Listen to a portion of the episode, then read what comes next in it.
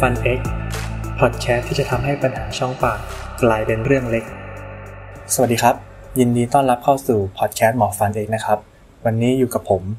ดิษยศกร และเสือน้อยจีรายุทธครับ สวัสดีครับคุณดิสแล้วก็สวัสดีคุณผู้ฟังด้วยนะครับครับเสือน้อยครับ อันนี้ก็เป็น EP แรกของพวกเรานะครับ วันนี้เราจะมาพูดเกี่ยวกับสถานการณ์โควิดนะครับที่เกี่ยวข้องกับการรักษาทางทันตกรรมของเรานะครับ พูดได้ว่าโควิดเนี่ยเป็นเรื่องใหญ่เลยนะครับ คุณดิสตอนนี้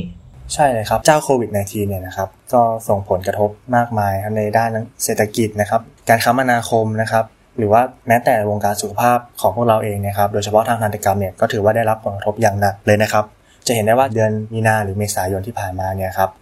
คลินิกบริการทางทันตกรรมหลายแห่งนะครับ ก็หยุด การให้รับใช้บริการนะครับ แล้วก็โรงพยาบาลรัฐเองด้วยครับ ก็จะทำการรักษาเฉพาะเคสที่ฉุกเฉินจริงๆ เท่านั้นนะครับ อยากจะให้สนน้อยเล่าให้ฟังครับว่าโควิด -19 นะครับ มันมีผลกับทางทันกรรมอย่างไรนะครับทำไมถึงทำให้การรับบริการทางทันกรรมเนี่ยต้องหยุดลงครับ อยากให้สนอยอธิบายให้ฟังหน่อยได้ไหมครับ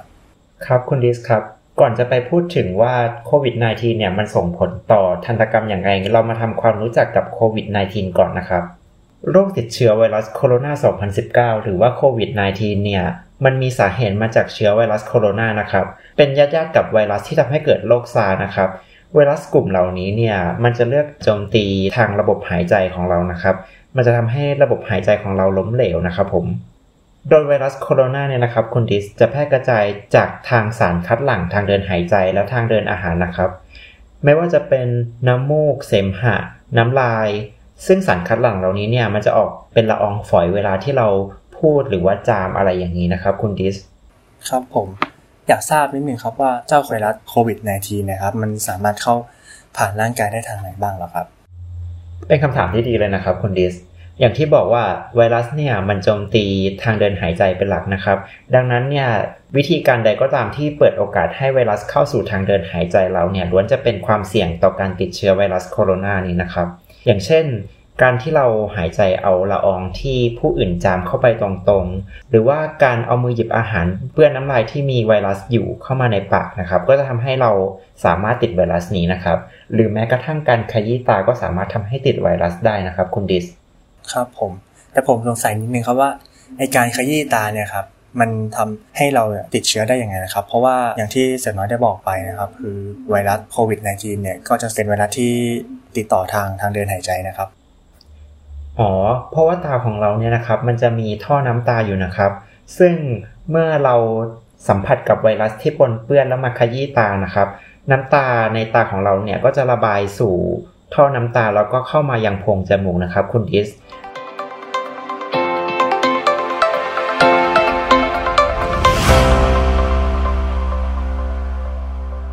ผู้ฟังเนี่ยจะเห็นได้ชัดเลยนะครับว่าโรคโควิด -19 เนี่ยมันติดต่อกันง่ายมาก ๆ ซึ่งงานทางทันตกรรมนะครับที่ทำงานอยู่ในช่องปากเนี่ยก็ได้รับความเสี่ยงเต็ม ๆ เลยนะครับ แล้วอยากจะทราบว่าช่วงนี้นะครับ ถ้าเกิดเราจะทำฟันเนี่ยเราไปทำได้หรือเปล่า เราต้องเตรียมตัวยังไงนะครับ แล้วมันจะมีอันตรายไหมนะครับ เรื่องนี้ขอให้คุณดิสเล่าให้ฟังหน่อยได้ไหมครับ ได้เลยครับเสอน้อย อันนี้ผมไปเตรียมข้อมูลนะครับ มาจากทางทันตแพทยสภานะครับ ผมเขาก็บอกแนวทางการปฏิบัติตนนะครับ เมื่อต้องเข้ารับการรักษาทางทันตกรรมในสถานการณ์โควิด -19 นะครับเขาบอกไว้ว่าอย่างแรกเลยนะครับ เราจะต้องเป็นคนที่มีสุขภาพร่างกายแข็งแรงนะครับ โดยจะต้องไม่มีอาการไอนะครับ ไม่มีไข้ครับ ไม่มีน้ำมูก ไม่มีอาการเจ็บคอครับ ไม่มีอาการหายใจลำบากครับ ไม่มีอาการจมูกได้รับกลิ่นลดลงนะครับ แล้วก็ไม่มีอาการลิ้นรับรสได้น้อยลงครับผม เห็นว่าเรื่องการรับรสที่น้อยลงแล้วก็ได้กลิ่นน้อยลงเนี่ยมันสำคัญมากๆเลยนะครับ แล้วมันจะบอกว่าเรามีโอกาสได้รับเชื้อโควิด -19 ยังไงหรอครับ อาการ 2 อาการนี้ ครับผมอาการที่อาการสองอาการนี้นะครับ เป็นอาการสำคัญที่จะบ่งบอกว่าเราได้รับเชื้อโควิด -19 นะครับ เพราะว่าเจ้าไวรัสโควิด -19 เนี่ยก็จะเป็นไวรัสที่โจมตี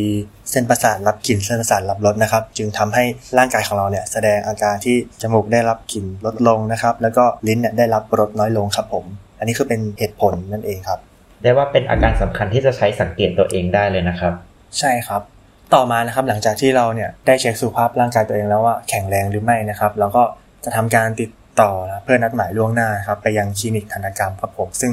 ทางเจ้าหน้าที่เนี่ยก็จะมีการซักประวัติคัดกรองนะครับ ในเบื้องต้นครับผมพอถึงวันนั้นนะครับ เราก็ไปที่คลินิกนะครับ แล้วก็ไปให้ตรงเวลาครับ ที่สำคัญนะครับ แล้วก็อย่าลืมที่จะใส่แมสนะครับโดยตัวเองก็ต้องใส่นะครับ แล้วก็ผู้ติดตามของเราเนี่ยซึ่งไม่ควรเกินหนึ่งคนนะครับ ก็ต้องใส่แมสเช่นกันนะครับพอถึงคลินิกนะครับ เจ้าหน้าที่ก็จะมีการคัดกรอง เบื้องต้นอีกครั้งนึงครับ โดยทำการวัดไข้ ซึ่งอุณหภูมิร่างกายของเราเนี่ยจะต้องไม่เกิน 37.5 องศาเซลเซียสนะครับ จากนั้นนะครับระหว่างที่เรารอรักษานะครับ ก็ควรเว้นระยะห่าง 1-2 เมตรนะครับ แล้วก็หลีกเลี่ยงการพูดคุยกันระหว่างรอนะครับ พูดถึงการเว้นระยะห่าง 1-2 เมตร เห็นว่าเป็นมาตรการที่ใช้กันอย่างแพร่หลายเลยนะครับ ไม่ว่าจะเป็นห้างสรรพสินค้าหรือที่สาธารณะต่างๆ อยากรู้ว่ามาตรการเว้นระยะห่าง1-2เมตรเนี่ยทำไปทำไมเหรอครับ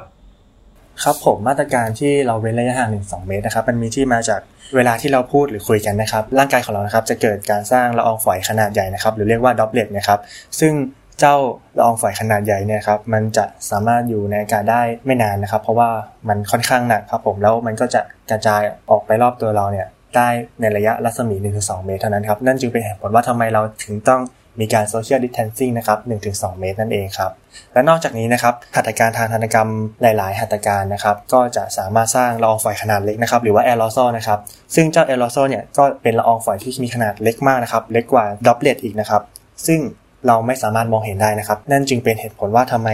การรักษาทางธนกรรมในช่วงที่มีการระบาดของโควิด -19 ในช่วงแรกเนี่ย ถึงต้อง มีการหยุดลงนะครับ เพราะเราไม่มั่นใจได้ว่าอุปกรณ์หรือว่ามาตรการที่คลินิกเรามีอยู่นะครับ จะสามารถจัดการกับเจ้าแอโรโซลนี้ได้ครับผมงั้นก็แปลว่าเดี๋ยวนี้เนี่ยครับสถานทันตกรรมต่างๆเนี่ยก็สามารถพัฒนาระบบให้สอดคล้องกับมาตรการแล้วใช่ไหมครับคุณดิสใช่เลยครับ เพราะหลายๆคลินิกนะครับได้มีการติดตั้งอุปกรณ์เพิ่มเติมนะครับ จึงทำให้ค่อนข้างมั่นใจได้ว่าจะสามารถที่จะรับมือกับเจ้าละอองฝอยขนาดเล็กนั้นได้ครับผม ขอกลับมาต่อในเรื่องอแนวทางการปฏิบัติตนต่อนะครับ ก็คือระหว่างที่เราไปรับการรักษาทางทันตกรรมเนี่ยเราก็ควรหลีกเลี่ยงการล้วงแคะแกะเกาบริเวณใบหน้าดวงตา จมูก และปากนะครับ เพื่อป้องกันการที่จะเอาเชื้อไวรัสที่มันอยู่บนสิ่งต่างๆเนี่ยเข้าสู่ร่างกายนะครับ หรือว่าถ้าเราจะต้องจับจริงๆเนี่ยเราก็ควรหมั่นล้างมือเป็นระยะนะครับ หรือพกเจลแอลกอฮอล์นะครับ นอกจากนี้นะครับเสียน้อยผมยังไป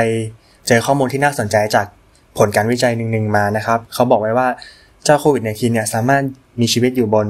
พลาสติกแล้วก็สแตนเลสนะครับได้มากถึง 72 ชั่วโมงเลยนะครับ แล้วก็ยังอยู่บน cardboard หรือพวกบัตร ATM บัตรเครดิตเนี่ยได้ถึง 24 ชั่วโมงนะครับ แล้วนอกจากนี้เนี่ยเจ้าเชื้อโควิด -19 นะครับ ยังสามารถลอยอยู่ในอากาศเนี่ยได้ถึง 3 ชั่วโมงเลยนะครับ โอ้โห ฟังแล้วน่ากลัวมากๆเลยนะครับตอนแรกนึกว่าการงดใช้เงินสดเนี่ยแล้วจ่ายผ่านบัตรเครดิตต่างๆเนี่ยจะปลอดภัยซะอีก ไม่เลยครับ เพราะว่ามันเนี่ยยังสามารถอยู่บน บัตรเครดิตเนี่ยได้ถึง 24 ชั่วโมงเลยนะครับ ก็อยากจะ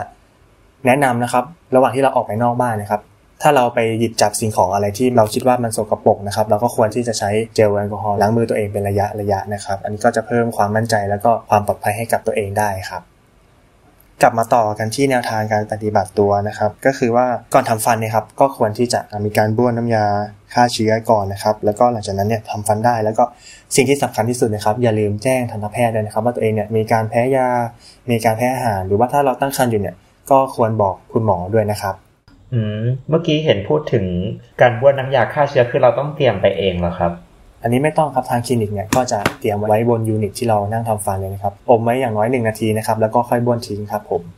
สำหรับใครที่ฟังไม่ทันนะครับเดี๋ยวผมก็จะสรุปให้อีกรอบหนึ่งนะครับ แบบสั้นๆนะครับ ก็คือแนวทางการปฏิบัติตนเมื่อต้องเข้ารับการรักษาทางทันกรรมในสถานการณ์โควิดนะครับผมอย่างแรกเช็คตัวเองก่อนครับว่าต้องเป็นคนที่ร่างกายแข็งแรงครับ ต่อมาเราจะต้องนัดคลินิกทำฟันล่วงหน้านะครับพอถึงวันนั้นเนี่ยก็ไปให้ตรงเวลาด้วยนะครับ อย่าลืมสวมแมสทุกครั้งที่ไปแล้วก็ผู้ติดตามเราเนี่ยก็ไม่ควรเกินหนึ่งคนนะครับ นอกจากนี้ระหว่างที่เรารอรับการรักษาเนี่ยก็หลีกเลี่ยงการพูดคุยนะครับ แล้วก็เว้นระยะห่าง 1-2 เมตรนะครับ พยายามล้างมือตลอดนะครับ ในกรณีที่เราต้องหยิบจากสิ่งของแล้วเราอาจจะต้องเอามือเหล่านั้นเนี่ยมาสัมผัสบริเวณใบหน้าดวงตาจมูกปากครับแต่ทางที่ดีเนี่ยก็อยากจะให้หลีกเลี่ยงการสัมผัสบริเวณใบหน้าดวงตาจมูกและปากเลยนะครับ ก่อนทำฟันก็อย่าลืมบ้วนน้ำยาฆ่าเชื้อนะครับ ที่ทางทันตแพทย์เนี่ยได้เตรียมมาให้ด้วยนะครับ สุดท้ายสำคัญที่สุดเลยครับ ถ้าเรามีอาการแพ้ยาหรือแพ้อาหารอะไรเนี่ย ก็ให้แจ้งทันตแพทย์ด้วยนะครับ อันนี้ก็เป็นแนวทางง่าย ๆนะครับ ที่ทุกคนเนี่ยสามารถปฏิบัติกันได้นะครับ แล้วก็สามารถมั่นใจได้ว่าตัวเองเนี่ยจะไม่ได้รับความเสี่ยงในการที่จะติดเชื้อโควิด -19 ครับผม ครับขอบคุณมากครับคุณดิสสิ่งสำคัญเลยนะครับสิ่งสำคัญที่เราจะขาดไม่ได้เลยนะครับ ก็คือการดูแลสุขภาพช่องปากอย่างสม่ำเสมอเพื่อที่เราเนี่ยจะได้ไม่มีอาการป่วยและต้องไปหาหมอฟันนะครับผม สำหรับวันนี้นะครับเราก็ได้รู้ข้อมูลเกี่ยวกับโรคโควิด -19 คร่าวๆนะครับ แล้วก็การเตรียมตัวสำหรับการรักษาทางทันตกรรมสำหรับช่วงที่มีการระบาดของโรคโควิด -19 นะครับ หวังว่าคุณผู้ฟังเนี่ยจะได้รับประโยชน์จากข้อมูลที่เรานำมาให้วันนี้ไม่มากก็น้อยนะครับ ขอบคุณที่รับฟังหมอฟัน X episode นี้นะครับ แล้วเจอกันใหม่ episode ถัดไปสำหรับวันนี้ สวัสดีครับ สวัสดีครับ หมอฟันเอ็ก พอดแคสต์ที่จะทำให้ปัญหาช่องปากกลายเป็นเรื่องเล็ก